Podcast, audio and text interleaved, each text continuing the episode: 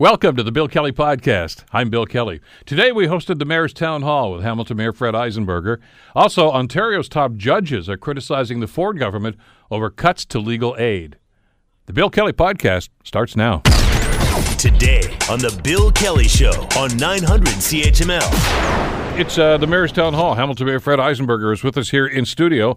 Uh, good morning. Good to have you, Mr. Mayor. Good morning. After welcome. a long council meeting again last night. Yeah, it was, well, you know, council meetings generally are long, but, uh, you know, some depends good, on who's good there. debate and depends on who's in the chair sometimes or who's, uh, you know, what issues are on the table. And certainly the arena issue, uh, you know, captured some uh, some attention and, and appropriately so, I think. Uh, let's, let's talk about the arena issue. Yep. Uh, we've covered that extensively over the last couple of days. We've talked to Councillor Farr, Councillor Pauls about this. Uh, and and the concern, obviously, I guess, is well, years ago you did real estate, location, location, location. Uh, she wanted you to at least consider the Lime Ridge Mall location. Uh, and there was a, an interesting discussion and debate around there about exactly what the priorities are and how far down the road you are, even with the, the proposal that some of the councillors are, are leaning towards, which is a downtown location. So maybe for those who did not hear it today, maybe you could ex- outstand because it was finally you that broke this this deadlock and this uh, ring around the, about this discussion and said, okay, let's just put this off. You, know, you, you set that motion aside and council adopted that. So what are we? What where are we now with that? Well, so uh, the, the setting aside had more to do with uh, some procedural issues uh, in, in terms of some of the recommendations that uh, were not passed that should have been passed, p- part of the original recommendation. So we're gonna we're gonna turn that back to the General Issues Committee on the 18th. And then uh, it opened the door to uh, you know having um, members of council suggest that we ought to uh, have Mr. Andlauer come in and make a formal presentation of his proposal. You know, one of the disadvantages we have right now is that people have a pretty good understanding of what the city's proposal is and some of the costing that's uh, related to that, but uh, not not the full uh, understanding of what Mr. Andlauer's put on the table in terms of what that means for for taxpayers. So I think I, I think it'd be appropriate for him to come in and, and make his pitch and uh, and then council will make a decision uh, going forward after that. You know, I've had many meetings with Mr. Andlauer, and I would say that uh, I have full respect for the work that he's done keeping OHL hockey in Hamilton. Uh, he's been a great owner and a great partner in the city of Hamilton. Some time ago, he assured me that he wanted to partner with the city of Hamilton on on you know whatever location that the city of Hamilton uh, should choose ultimately. But he was very focused on originally on the McQuesten Park location. Uh, you know that that happened uh, during you know the time of uh, Donna Skelly, and they brought forward that that idea as uh, you know a good arena location. So a, half of the park would be dedicated to an arena. That that was a non-starter from the get-go. Well, from my perspective, it was, and uh, you know, I, I, I mentioned that to him on many many occasions. He did keep going back to that one, but I, I think at the end of the day, decided that that wasn't uh, something that he wanted to pursue, and I, he could have brought it to council if he wanted to, and uh, but he chose not to. Uh, I I advise that he go have a look at the Lime Ridge Mall site if he wanted to do a complete private sector uh, uh, arena proposal in partnership with Cadillac Fairview, with other development around it, with no money from the city of Hamilton, then he wouldn't have to worry about the timelines that uh, that we are, uh, you know, worried about because uh, our process is going to take longer than any private sector initiative. And so, uh, you know, out of that, uh, we came to we, what uh, they had those discussions. Uh, apparently, that didn't pan out. And uh, out of that came, you know, the, the proposal proposal recently that uh, he put on the table. which involves in some way, shape, or form the city. Significantly, significantly, and I can't tell you the numbers because it's a confidential document. And uh, I think the frustration that council has is that uh, they want that document to become public, so people are going to understand that he's not proposing an arena with no cost to the taxpayers. It's actually quite significant cost to the taxpayers, and so uh, that needs to be known so that we can uh, let the public know that we're not just dismissing something that uh, that has merit, but uh, that has significant cost attached to it. Let me ask you about that. Um, because as I was watching yesterday and hearing some of the comments from councilors about about Mr. Andlauer, and some of them not too complimentary as it turned out, uh, which I found distressing.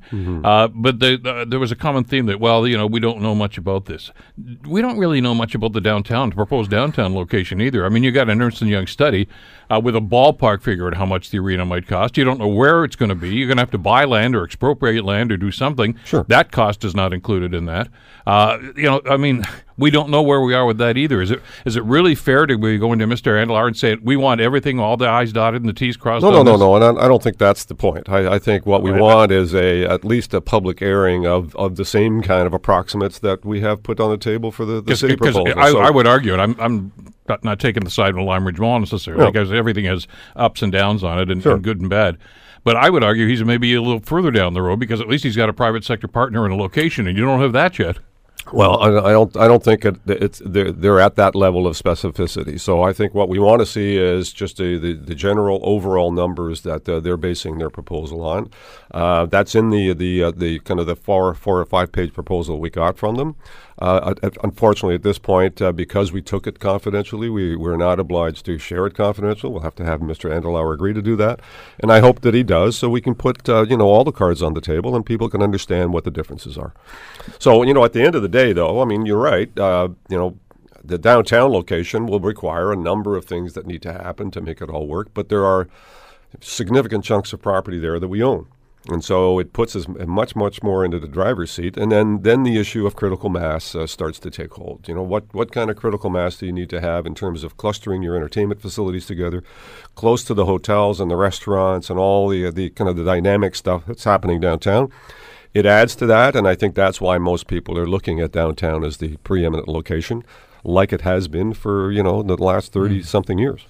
Not that I'm cynical. I, I, you know, No. but Perish the thought. But when you and I were going to college, we heard the same argument from the city council at that time. They were going to put them all together downtown. It's going to create this. They didn't say precinct because that wasn't a cool word back then. It is now. Uh, I would suggest, and I think there's an argument to be made that the growth we've seen here in the last eight or ten years, especially in the restaurant district around King William and other, is not because of the arena. It might even be in spite of the arena. The arena has not been a, a magnet for anything of of that regard. The only thing that's been built there since that arena opened is the federal building across the road.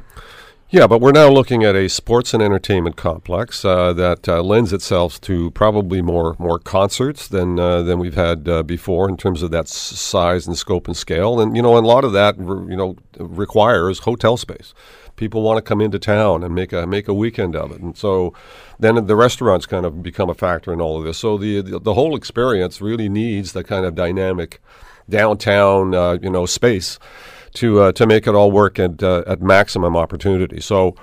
Uh, you know, putting it on the mountain uh, doesn't necessarily have that kind of cachet. You don't have the, the same kind of development around it or the same kind of development opportunity that the city would have in terms of the properties that we own. And so I think it's a, a different dynamic. And, you know, it, it's at the end of the day, I mean, we're going to have to make a choice. I think to date, the uh, council has chosen to do it downtown. It was actually a motion put forward by Councillor Whitehead, who said, uh, you know, if we're going to go down this road, let's make sure it's downtown. And uh, and now we've seen variations of that uh, that theme starting to to rise. Let's work through the process. Uh, let's get all the cards on the table. Hopefully, we can make a decision and not get you know bogged down on on these issues. And hopefully, Mr. Andlauer will come to the table to be a partner in uh, in whatever site we choose. Is there a sense of urgency with this?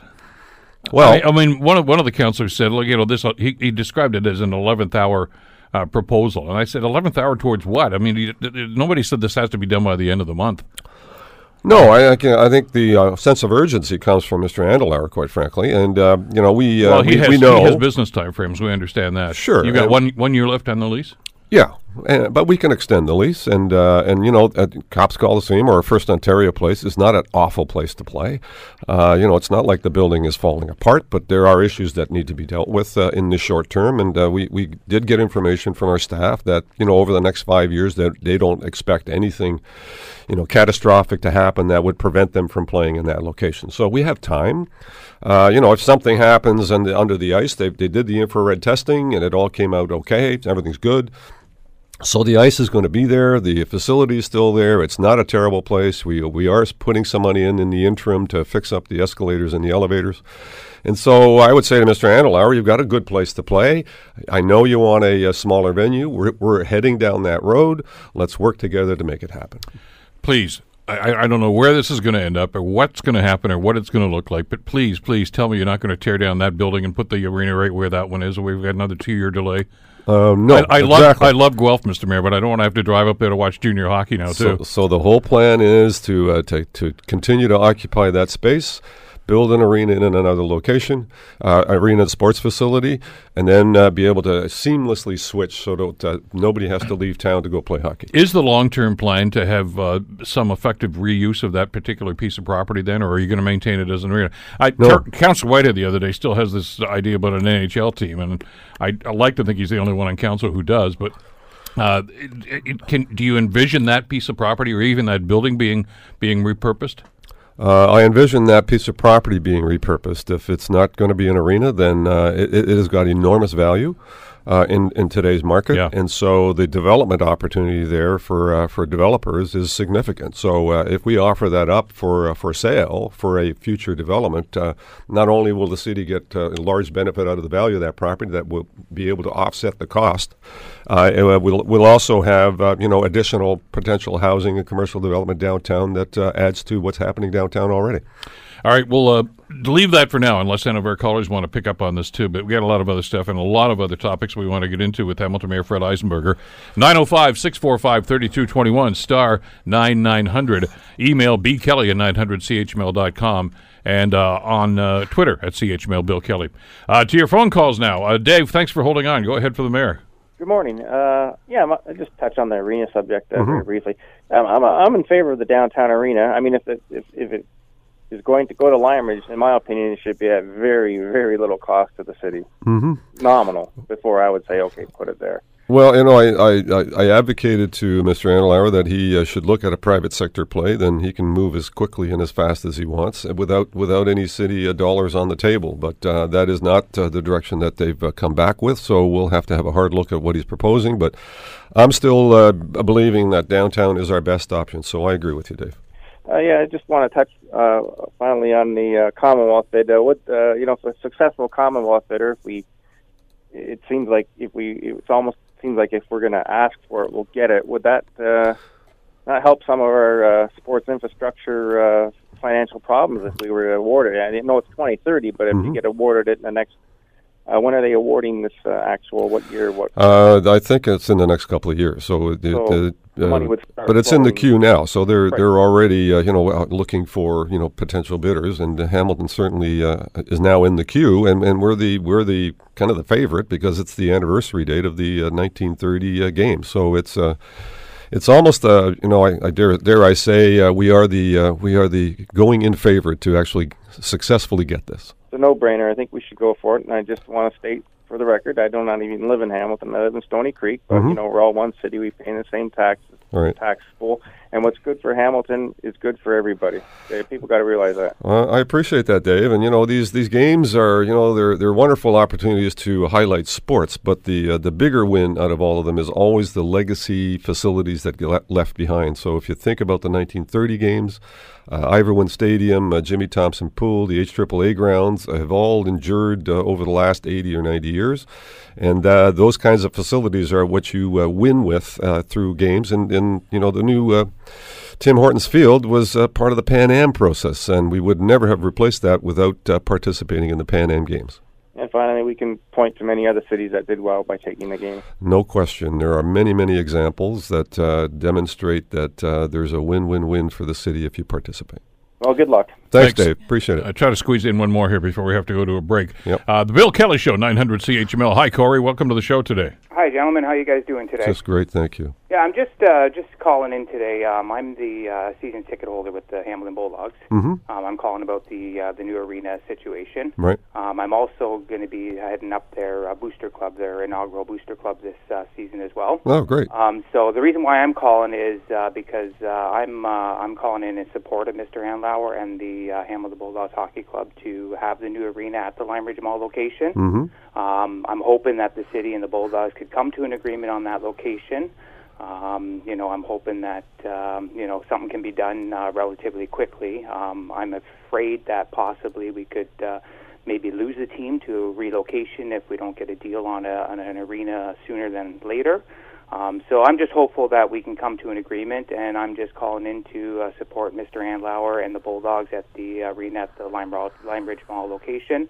Um, thanks for taking my call. I'll hang up and uh, we'll listen to your responses. Thanks, no, Cord. no, no problem. You know what? I mean, people are going to have different views in the broader community. I appreciate that. Uh, you know, we're going to have a, have to make an assessment on what's the best value for the city of Hamilton, both in terms of uh, development and uh, future arena facilities and, and location. So uh, it's not; uh, these are not uh, things that we take lightly. And uh, whatever Mr. Andlauer ends up putting on the table will uh, seemingly now be considered if he uh, makes a presentation. And, um, you know, we'll make the comparison and uh, move on from there. But just to be clear, just before we go to the break here, uh, from the discussions I've had with Michael Andlauer uh, and Steve Staios, who was on the show the other day, the Bulldogs have not ruled out downtown. They've simply said we have an alternative proposal we would like you to consider. Right. Uh, he has not said this way or the highway by any stretch of the imagination. No, and he's he's assured me all the way through that he wants to be a partner with the city, and he uh, he wasn't going to make that kind of uh, dramatic uh, statement to say my way or the highway. So uh, Well, I, I not the appre- way he does business. no, and, and and I appreciate you've that, known him long enough. and I, I respect that, and uh, I I have a lot of time for Mr. Andlauer and the work that he's done for our city, and uh, we'll we'll we'll be respectful of the proposal, but at the same time, I think he needs to understand that there is uh, you know critical imperatives for the city in terms of future development, and uh, we've put a lot of time and effort into repurposing downtown. And uh, you know those are considerations that he shouldn't ignore either. You're listening to the Bill Kelly Show podcast on 900 CHML. It's the Mayor's Town Hall. Hamilton Mayor Fred Eisenberger is with us here in studio. Let's uh, get right back to the phone calls, though. Uh, and uh, uh, Jess, you're next on the program. Thanks for your patience, Jess. Go ahead for the mayor. Hi, I would like to ask uh, the mayor what his opinion is on Terry Whitehead's recent comments blaming the anarchists for um, all the hate that's going on at City Hall. Um, we, I noticed that he only called out the anarchists and made no mention of the Yellow Vests and the Canadian Nationalist Party and the other um, hate mongers at City Hall. And I would Right. like to know um, what Fred thinks on that.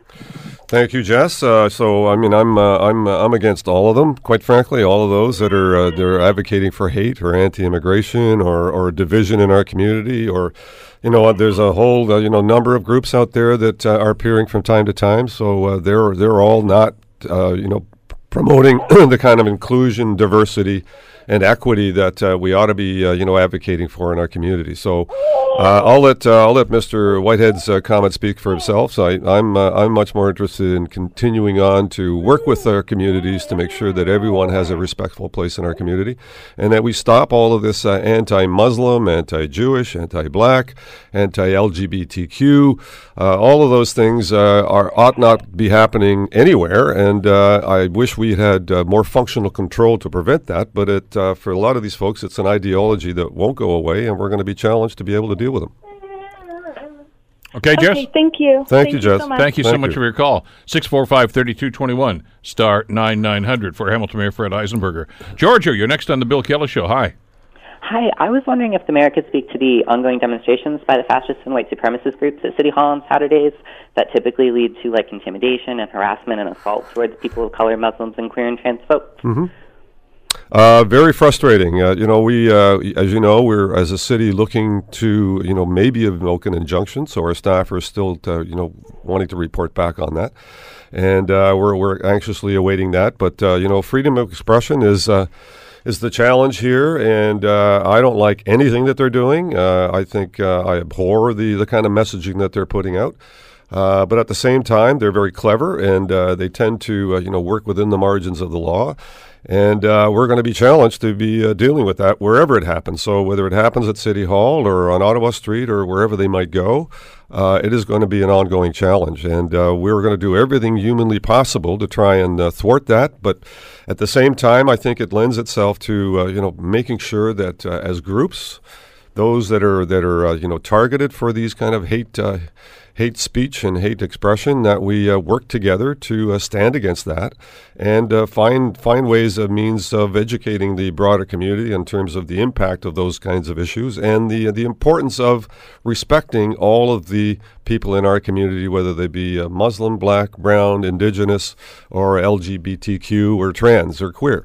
Uh, all of them deserve respect and we need to ensure that we do everything possible to uh, give them that respect Um, and then what about the repression faced by folks who stand up to them by the Hamilton Police Force? How does that factor in?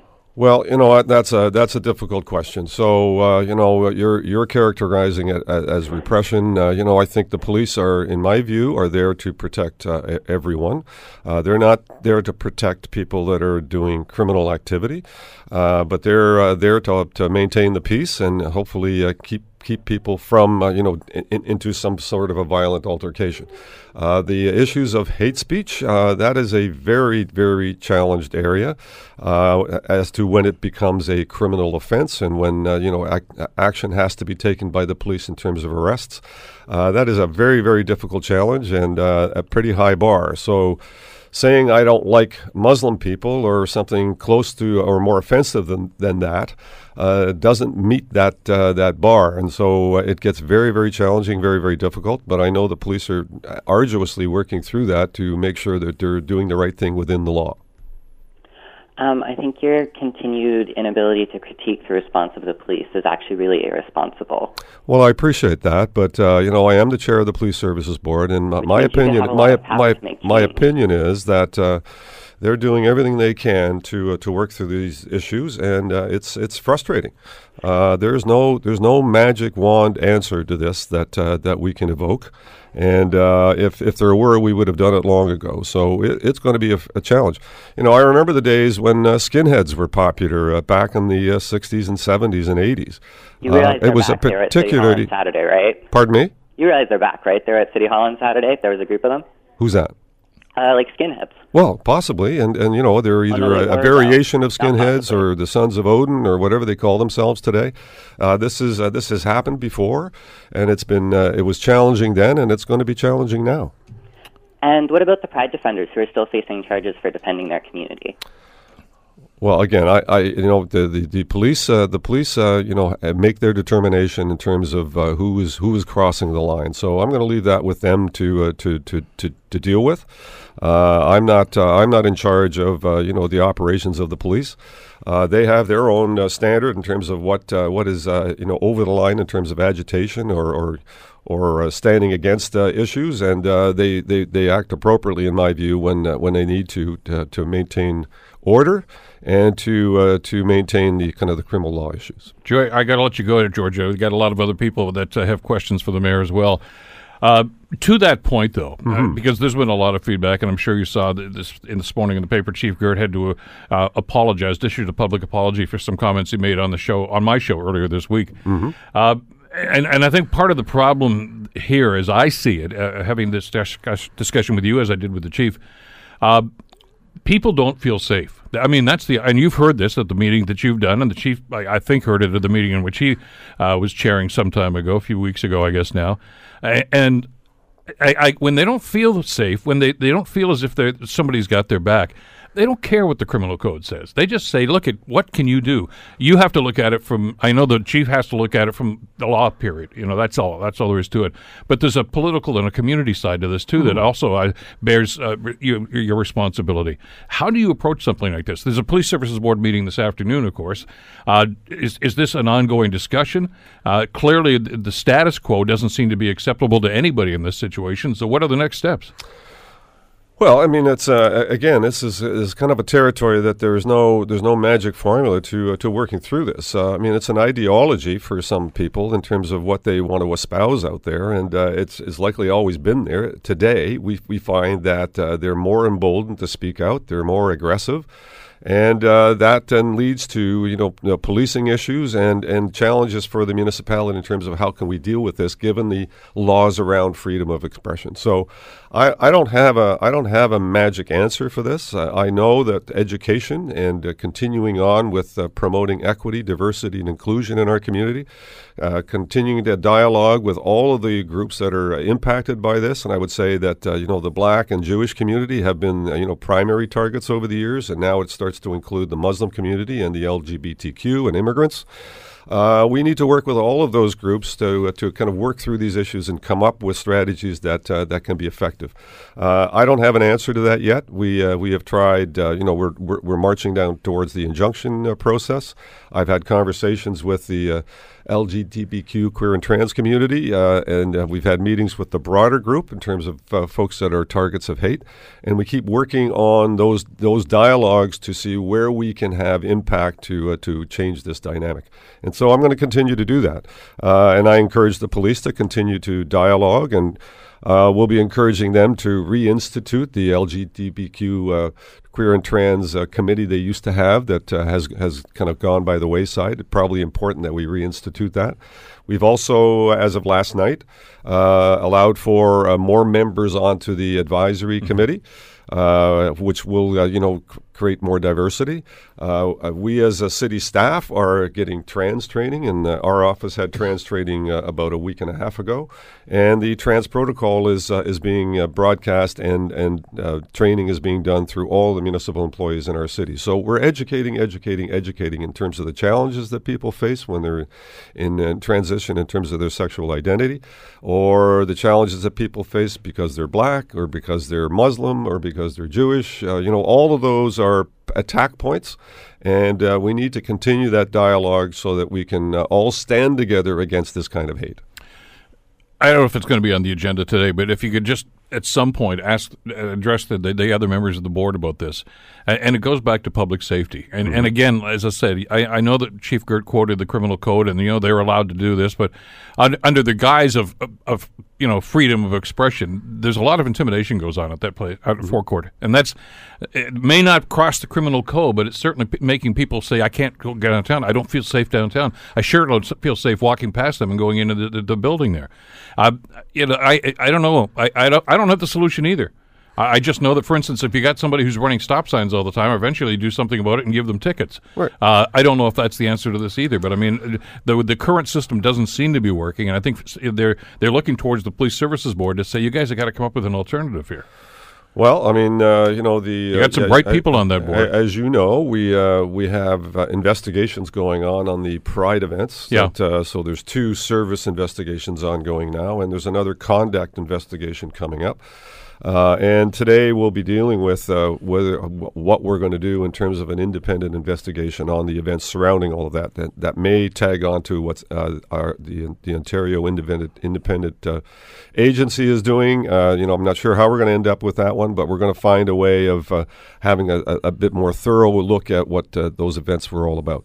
Having said that, I, I I I, uh, I, I wish I had an answer, and every every group that I sit down with and I ask them that very same question, they don't have an answer either, other than keep advocating and educating our kids and our in our schools about respect for all people, for all uh, religions, for all races, for all s- sexual orientations, and make sure that that education is robust and continues, so that uh, the next generation of uh, of uh, kids coming up and becoming adults and leaders in our community will have the same respectful attitude towards uh, towards all of those groups that uh, need to have. And and there's been significant progress, and so in the certainly in the queer and trans community gay marriage is now fully acceptable. Uh, the uh, there are you know no longer uh, you know specific issues in terms of acceptance of that in the general populace. Are there still pockets of people that are uh, opposed? Yeah, there are, and I and I don't know that that ever goes away. But they uh, need to understand that they uh, cannot act out violently against anyone that's different from the, from who they are, and and that violence will be will be dealt with by the police. All right, we'll leave it there for now because I've got uh, dozens of calls here, and I, I, I, want to try to get as many people on here, and our time is short, unfortunately. John, mm-hmm. Sean, thank you for holding on. Go ahead for Mayor Eisenberger. How you doing, Mayor? Uh, great, John. I'd like to know why Hamilton likes kicking everything down the down the road, especially with government handouts. Mm-hmm. Like, last for four instance, years, the Liberal government's handing out, and we didn't get, in my opinion, hardly enough. We have an uh, HRS system here, and we have an RRT system they didn't back us with an RS, HSR system for buses and stuff like that. Right. So we seem to uh, debate, debate, debate before you know the money's gone. So could you tell me how far, how much money did the Liberal government put into our transit system? And another thing I like to know is where's the report on uh, the electric buses we had? Right. Okay. John, I'll let you go, and you can listen to the answer on the radio. Go ahead. So I, I, would say, you know, I, I, don't have a running total in my head in terms of the investments that the federal government has made uh, in Hamilton, but uh, it's actually been quite significant. Um, uh, we are in the process of applying for some half a billion dollars for our regular transit system in partnership with the uh, provincial government, and uh, that's that's certainly in process right now. Uh, we we anticipate possibly that uh, the federal government will come in on the LRT if there's an overage that's uh, that's required as part of the the procurement process. Uh, they've invested in affordable housing projects. They've invested in uh, in uh, you know many cultural centers. A recent announcement uh, in Ancaster regarding the Memorial Hall funding. Uh, I mean, I, I don't have the list in front of me, but John, they've they've made some significant investments in our community. So I'm not sure that I agree with you that uh, we've got uh, next to nothing from them. Uh, the other issue is we have brought in the electric buses. and basically run them and test them and compare them in terms of pricing. And because we have the uh, a pretty clean fleet relative to the compressed natural gas that we've invested in, it uh, it may require that we go to the next iteration of electric buses before we actually procure them, and, and largely because uh, the electric buses are about a half a million dollars more than than either the compressed natural gas or the uh, the clean diesel that uh, that we've been uh, purchasing over the last few years. So the that price comparison is quite significant. And uh, even though there are environmental benefits, uh, you don't want to throw away good buses until such time as you have to. And uh, I think the next procurement round will likely include electric buses uh, coming forward. So that, that would probably be in the next uh, two or three years. All right, we've got a couple of minutes left. Frank, I'm going to squeeze you in here. Unfortunately, we just got a few minutes, so I'll let you go ahead very quickly with uh, your question. Good morning. Good morning, Frank. Mr. Yes, I, I would just like to, um, to be quick you're breaking up, Frank. Oh, so just a minute here. Uh, are you no no good at all, or what? How about now? That's better. That's, That's better. better. All right, now about the arena. It I feel it's essential that that arena goes downtown. Fred, you can. No, we're sorry, Frank. We, we I'm sorry, we can't get that on there. Uh, uh you well, made me, your point, though. Let me let me quickly agree with him. Okay, thought you might. Okay. Uh, that's just about all the time we have, unfortunately. We've covered a wide range of issues. Uh, the uh, arena issue that we talked about off the, uh, the, the first part of the program. Uh, have has uh, anybody from your office been in touch with Mr. Andlauer yet about whether or not that date's even compatible with him? Uh, I don't know yet. So uh, you know, this is this is, is, is that uh, flexible? This occurred last night. You know, I think if the the date for him coming in is flexible, we're, we're we we see them as two independent streams. So we we've already made some fundamental decisions, and we'll probably kind of move forward on on the the, the city side of the the the issue and his is separate. So uh, whenever he's available to come in, he can come in anytime and put his proposal together. So hopefully he can do it by the 18th. It would be nice to tie it together, but uh, if that if that doesn't work for him, then we'll figure out another date. All right. Uh, thanks to everybody who took part in the program today. Uh, unfortunately, we couldn't get to all of our calls. We will do this again in just a couple of weeks. Mr. Mayor, thank you. Thank you. Have a great day. You're listening to the Bill Kelly Show podcast on 900 CHML.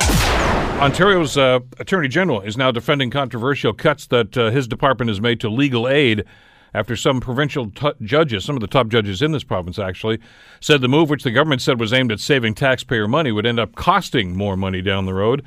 Uh, chief among them is Chief Justice of Ontario George Strathy, who said it uh, in remarks delivered on Tuesday that uh, the legal cuts actually are going to be problematic. He says we, what we judges can say, is that reducing legal representation for the most vulnerable members of society does not save money. Joining us to talk about this, uh, to get the perspective uh, from that side of the bench, is uh, Jordan Donich, criminal lawyer, of course, uh, with Donich Law. Jordan, thank you so much for the time. I'm, I'm glad you could join us today glad to be here. There was a, a, a huge outcry from the legal community when these cuts were announced.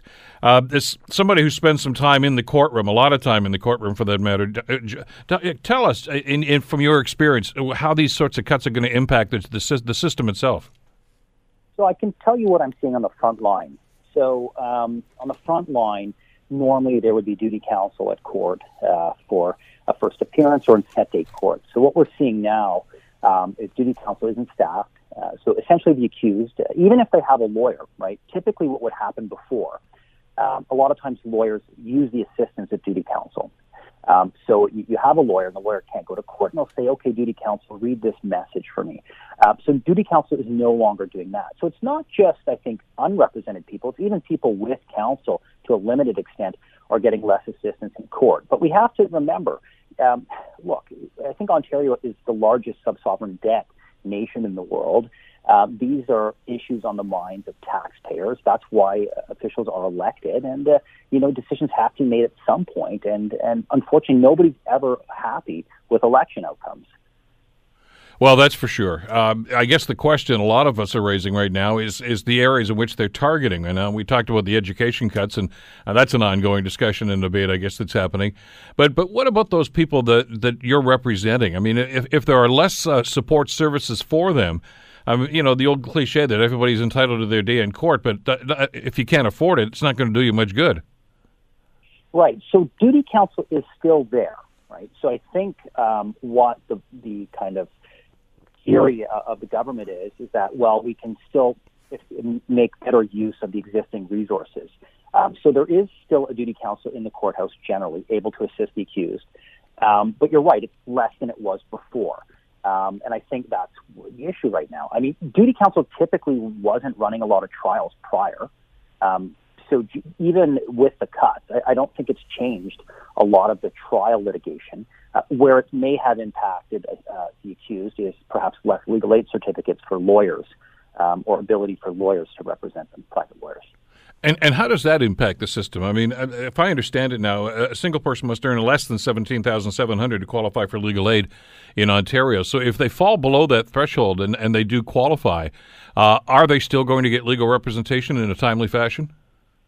So there's two generally criteria. Okay. get legal aid. So you a have to be you know pretty poor, have no money, uh, and two, you have to be facing a jail sentence. So this is what people already don't get a lot of times.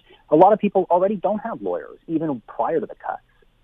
Tons of it, tons and tons of people are still unrepresented and can't get help uh, because they make eighteen thousand or because they make four thousand and they're not facing a jail sentence. That person still doesn't get a legal aid certificate. They may have access to duty counsel, um, but you need to have both parts of the criteria. You need to make less than a certain amount of money and be facing a, facing a harsh sentence. If you have those two criteria, then yes, arguably you should be funded. One of the uh, points that uh, Justice Strathy made uh, when he was addressing this uh, Legal Aid Ontario conference the other day uh, suggested that uh, that what these cuts are going to do is oh, there's a list actually here. He says it increases trial times, places greater demands on public services, and ultimately delays and increases the cost of legal proceedings for everybody. And there may be truth to that, and I can see why. And there, and, and I think what's going on there is well now the system's more inefficient because there isn't a lawyer, and we're spending more days with a self-represented person, right? So that could be the the thinking there, and, and that's going to create more delays and more costs. So I think that's that side of the argument. And that, that conjures up a picture in my mind, though, Jordan, of somebody who's, as you say, in, in, a, in a legal system like this, uh, may or may not have uh, re- legal representation. Uh, but is that person qualified uh, to be able to, to navigate through the system? No, I mean, not at all, right? So um, they're not. And, and that's kind of what that's the way our system is here, right? It's structured in this fashion. So, no, I, you're not qualified. I don't think if you want to run a trial or if it's a serious set of charges, maybe if it's a super minor charge you want to plead guilty, yeah, I think you can do that. You know, with the assistance of duty counsel and limited legal help. But no, they're not qualified to run trials, and I think that is the kind of the, the uproar, right? Well, okay, you're making these cuts. It's not going to save money in the long term. Um, but you know, I can also see why the government does these things uh, to please voters. Well, sure. I mean, it, if you got a government who's really just looking at the bottom line here, uh, I can understand cut, cut, cut, and they've done that with healthcare, they've done that with education, uh, and the legal system. Which I, I, guess are three areas that a lot of people, Jordan, over the years, no matter what government's into power right now, say, well, look, th- those are untouchables. We need those things. Those are are essential to it, to our society and to our community. Uh, yet they seem to be saying, "Well, look at everything's on the table right now." And I, if if the ultimate goal is to save money, I can see this happening. I guess the question a lot of us are asking right now, and, and certainly uh, from the comments that uh, Chief Justice Strathy is making, uh, is probably asking the same thing: Is it making for a more efficient system, and shouldn't that be our goal as well? Right, and so that's the flip side of the argument. Well, if you're talking about dollars and cents, this isn't helping dollars and cents in the long term right? It's just a short-term patch, and it's going to cost us more, right? So it's yeah, it's, re- it's, it's reframing the argument, you know, in terms of in money. Um, but but long term, it, it, very well could escalate costs because there'll be more resources. I mean, what'll also be interesting too is will more people plead guilty, right? Will there be less trials? Right? What if somebody who could have got a lawyer funded, let's just say, or duty counsel, um, no longer has that option? Are they more likely to be just plead guilty and get it over with? That would be interesting, and I don't think many people have talked about that. Is it going to lead to more convictions? Uh, whereas for example, other people may have been able to to fight it more easily uh, prior. Or are they're going to have more delays. I mean, uh, we've seen a number of trials over the years uh, where they've just kicked us down the road, kicked us down the road. There've been remands, there've been reasons why I don't have proper representation, et cetera, et cetera, et cetera, uh, which is only going to cost more in the way of court time, is it not? That's right, and that's why uh, the Supreme Court of Canada's case in, called Jordan, R.V. Jordan, uh, really set some frameworks with respect to time and time limits because it's already getting excessive. Mm-hmm. So the question is, with further cuts, is it going to get worse? I mean, it probably will. It probably will, but we have a government that that is, you know, focused on the bottom line, and, and that takes priority to to the government, I think, right now unless you find yourself all of a sudden in, involved in that in that environment. If all of a sudden you're in the court system for whatever reason, and I mean there could be a number of reasons. You know, right. uh, we know that statistically, right. a lot of the, the people that tend to appear there uh, tend to be from lower income families. But I mean, it could happen to somebody driving a BMW who's you know driving under the influence, something like this. It, it happens to everyone. Yeah, yeah. it's uh, well, you know yeah. that more than I. Uh, you, you never know who you're going to run into there, and who's going to be uh, all of a sudden in a situation like that. And and I guess you know that's fine to say your taxes are going down, but I mean, to, just to use a bizarre example, I mean, I could save all kinds of healthcare costs if I was the premier if I just fired all the nurses. You know, we don't really need them, uh, but would that make for a more efficient system? No, probably not. Probably not. Right. Um, so I mean, we can and we can talk all day, right? But then the question is, well, why why are we is the government even having to make these decisions, right? How did we get here, right? And then and then you get into these big policy arguments, right? And and um, and it's it's a it's a difficult time for to be to, to run the economy, I think, and to manage expenses um, for every everything. And, and it's it's difficult being, I think, a teacher in healthcare, in legal. Um, everything seems to be under fire. But as a lawyer, uh, especially the criminal law that you, you practice, Jordan, are you not worried about the efficacy of the system in which you're working?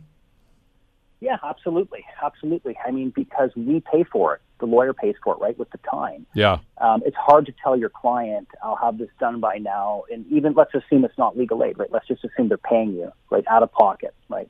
Uh, it, it, you know, you want to be able to say, "I can get this done in this time," but but we can't a lot of times. You go to Brampton uh, courthouse, and it's it's a zoo. Like it's it's unbelievably busy. There's ticket systems. I mean, it's it's information are always lost paperwork's always missing. Uh, and um, I mean, I was at Old City Hall a month ago, and yeah, the info disappeared, and you know, so they find it another day, and and that that's all. That's the same issue, right? It's it's clamping down on resources, which is creating more inefficiencies and, and escalating costs in other ways. And I think that's the argument. I, am just trying to look at a, bro- a, broader picture here, and you know, we, we see these reductions, and and like you say, there's an argument to be made here that it's going to make for a less efficient system, at least in the short term, maybe in the long term. Obviously, we'll, we'll have to wait for a passage of time to, to determine that. But I, am trying to. I, am adding that, Jordan, uh, to the fact, story that we've been talking about for the last number of years. Uh, you don't have enough justices here in Ontario right now, which is again that's that's dragging the system out. People are waiting way too long now to actually uh, go to trial for a number of reasons like this. It just seems as if we're piece by, by piece here uh, taking the system apart and making it a less efficient system. Uh, and you know, then we hear some of the, uh, the, the bad case scenarios as a result. Charges dismissed. Uh, you know, forget about it. We mm-hmm. just can't do this. You know, and it, that's mm-hmm. not justice served for the community either. Hey, and the police too. Even the oh, police, yeah. the step before this, they're under pressure, right? They're not ch- charging a lot of people for certain offenses now, right? They're busy doing a lot of serious crime. So it, it's everything, it's, it, right? It's everything, and and it's all inefficient, and it's all getting worse. And I, I don't know what the solution is. Like, uh, I have no. I mean, it, it's more resources, but where does that come from, right? I mean, and, that, and you kind of get back to the beginning. Uh, I know, and, and I, it's it's the it's the dilemma that I guess we've been facing since the beginning of elected officials. Uh, that obviously we don't want to pay taxes, but at the same time we want maximum uh, effective services anytime that we need to uh, apply to those right. services. And uh, and the, right. so the pressure is not on the government. I think the pressure is on us as, as individual citizens right. to say, wait a second, and, and we don't. Yeah. Right. I mean, I mean, if we if we as uh, en masse go to those officials and say, uh, yeah, the deficit's a problem, we get that. But you know, I want to lose forty pounds too. I could do that by lopping my leg off, or I could go on a diet, and it might take a little longer, but it'd be a healthier move to do it. Uh, so you know, I, the governments are going to make short-term solutions to try to please people, but at the same time, there's got to be pressure. I would think from places, the Law Society and other places like this, to say, wait a second, you can't get the system at the same time. Right, but then it comes down to the voters to change. Things. Exactly. Right. So, and you think of it this way, right? I mean, if you're the average middle class family or whatever um, in Ontario, you're probably not weighing legal aid too high on your decision in the ballot box. You're just not. I mean, to them, it's not a priority because no average person, why I'm never going to get in trouble. You know, I'm never going to break the law. I don't do anything wrong.